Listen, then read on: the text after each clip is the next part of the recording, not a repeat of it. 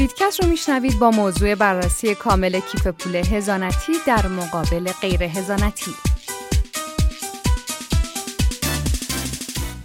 کیف پول دیجیتالی ابزاریه که به شما این امکان رو میده تا با یک شبکه بلاکچین تعامل داشته باشین. همچنین شما می‌تونین از اون برای ارسال و دریافت ارزهای دیجیتال یا دسترسی به برنامه های غیر متمرکز استفاده کنین. حالا می‌خوایم بپردازیم به موضوع کیف پول دیجیتالی هزانتی چیه؟ همونطورم که از اسمش پیداست کیف پول رمزنگاری هزانتی یا امانی کیف پولیه که دارایی های شما رو برای شما نگهداری می‌کنه این به این معنیه که شخص سالسی از طرف شما کلیدهای خصوصی شما رو نگه میداره و مدیریت می‌کنه و اطلاعات و دارایی شما به امانت پیش اون کیف پول و تیم اون شرکته به عبارت دیگه شما کنترل کاملی بر وجوه خودتون ندارین اما با این وجود باز هم کنترل امضای معاملات بر عهده خود شماست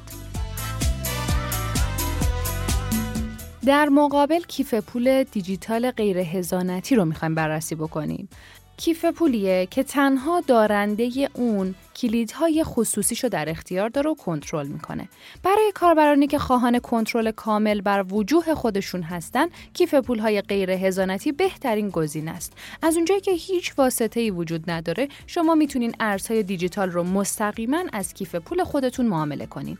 این نوع کیف پول گزینه خوبی برای معامله گران و سرمایه گذاران با تجربه است که می‌دونن چجوری کلیدهای خصوصی و عبارات بازیابی خودشون رو مدیریت و محافظت کنن.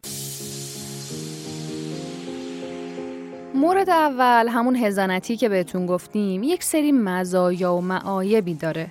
نقطه ضعف اصلی کیف پولای هزانتی اینه که باید وجوه و کلیدهای خصوصی خودتون رو به یک مجموعه شخص سالس بسپارین. تو بیشتر موارد همین ارائه دهندگان خدمات به تایید و احراز هویت هم نیاز دارن. این مسئله یک مزیت محسوب میشه و آرامش خاطر و راحتی اطمینان برای مشتریان رو به همراه میاره. خصوصا که لازم نیست نگران گم شدن کلید خصوصی خودشون باشن و در صورت بروز مشکل می‌تونین با بخش پشتیبانی مشتریان تماس بگیرین. قبل از استفاده از خدمات هزانتی مطمئن بشین که یک شرکت قابل اعتماد رو انتخاب می‌کنین که امنیت و پوشش بیمه‌ای بالایی ارائه میده.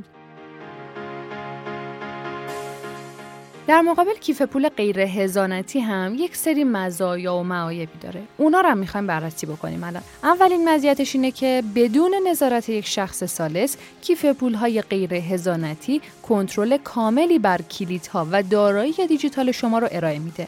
علاوه بر این تراکنش ها در کیف پول های غیر هزانتی خیلی سریع انجام میشه چون لازم نیست منتظر تایید برداشت باشین. در نهایت شما به استفاده از کیف پول های غیر هزانتی متحمل هزینه های نگهداری اضافی نمیشین. همونطور که می‌دونین یکی از عیب های استفاده از کیف پول های غیر هزانتی به دسترسی و سهولت استفاده مربوط میشه. اونا معمولا کمتر کاربر پسندن و به شکل رایج برای دارندگان ارزهای دیجیتال برای دفعات اول استفاده مشکل ایجاد می‌کنن.